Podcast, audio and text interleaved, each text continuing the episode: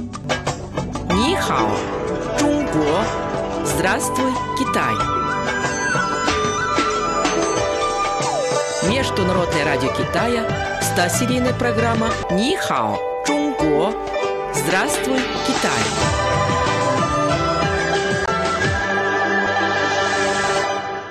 Слово на сегодня – хутон, пекинский переулок.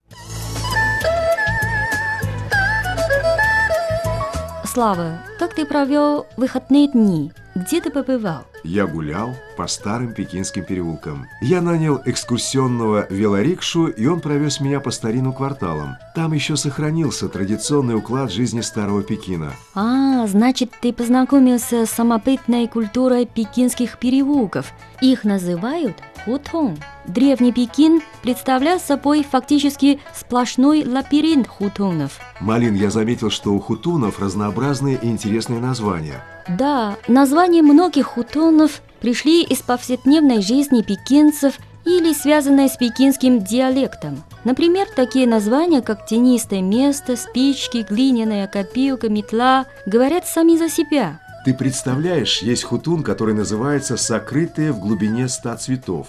Сплошная поэзия, а не название переулка.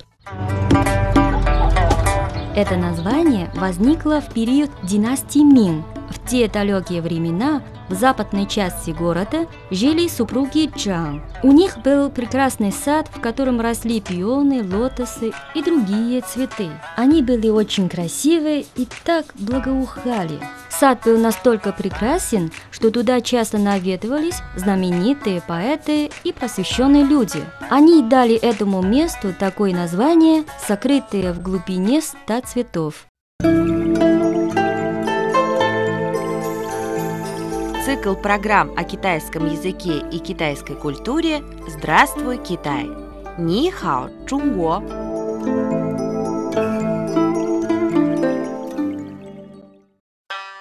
Хутуны появились в Пекине более 700 лет назад, во времена династии Юань, а само слово «хутун» пришло из монгольского языка. В монгольском языке оно означает «колодец». Правители монгольской династии Юань были родом из пустынных и степных районов. В тех местах вода всегда была одной из главных ценностей, поэтому в период правления этой династии на многих пекинских улочках были выкопаны колодцы. Со временем словом «колодец» и стали называть многие пекинские переулки.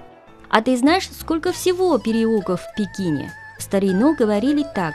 В Пекине 3600 переулков с названиями, а безымянных столько, сколько шерстинок на корове. Переулки в Пекине очень разные по ширине и длине. Так, расстояние между сторонами самого широкого хутуна чуть больше 32 метров, а ширина самого узкого переулка всего 60 сантиметров. Мне кажется, о пекинских переулках можно говорить бесконечно, ведь знакомство с ними – это лучший способ понять и ощутить атмосферу городской жизни старого Пекина.